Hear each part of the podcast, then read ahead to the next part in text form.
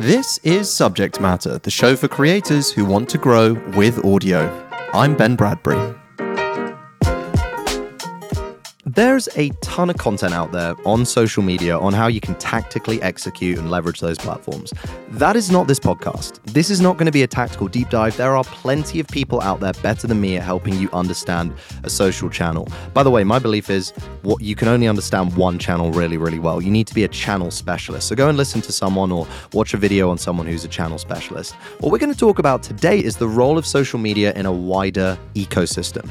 Because social, in my mind, it's really just the tip of the iceberg. It's something to give people a teaser of your content that then goes deeper and deeper into your ecosystem. If you're a creator, your brand, you are a media company and you can take ownership of that.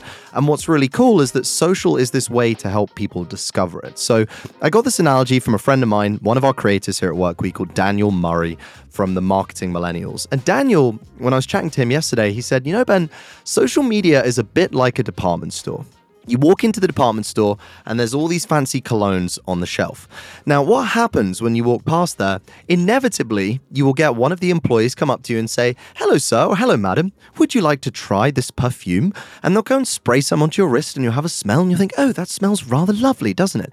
And then you'll try that a couple times and maybe you'll come back next week and they'll say, Oh, would you like to try that new perfume? And then one day in the future, you're going to be walking around and you think, Huh, today's the day I actually need to buy some cologne. How about that? And so you walk up to the store, and naturally, you go to the place where you've tried those sample sales on. You think, what have you got for me? And then you walk out the store feeling very happy with your cologne. And both of you, the person who's selling it to you and you, both think, mission accomplished. Amazing. Now, if you walked into that store and it just smelled like a sterile department store and you had no taste for what this cologne actually smelt like, you'd have no way of knowing if the cologne was for you. And that's exactly the role of social media.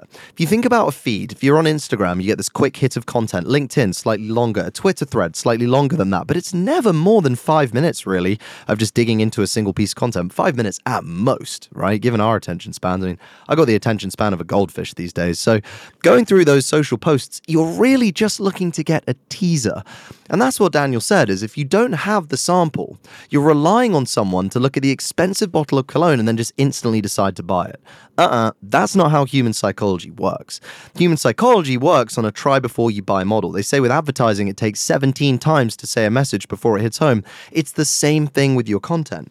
And so what's really cool about that is then when you do convert someone to your newsletter or you do convert them to an event or to a product that you're selling, their intent is so much higher because they've seen your content time and time and time again that they've built some affinity with your brand. If I compare that to running a Facebook ad and I get a subscriber to my newsletter, there's no way of remarketing to that person. They've never seen me before, they have no intent. And so naturally, the life cycle and the value of that lead that I paid to acquire is less than a lead that came in organically.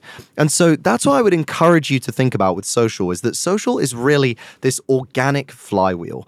So pick a channel, create consistently on it, and use that. If you think about marketing funnels, social is the top of funnel amplifier for everything else that comes next. So don't feel like you need to be everywhere at once. It's much better to do one channel well than loads of channels kind of mediocrely. But pick the channel that works best for you, build a following there, and then you can start dripping out your other products and places where you can capture your first party data, like a newsletter or a podcast, where people can go deeper into your ecosystem. But really see social as the tip of the iceberg, giving out those samples, trying that cologne. And then eventually one day, someone is going to decide to take action. And that's really where the magic starts.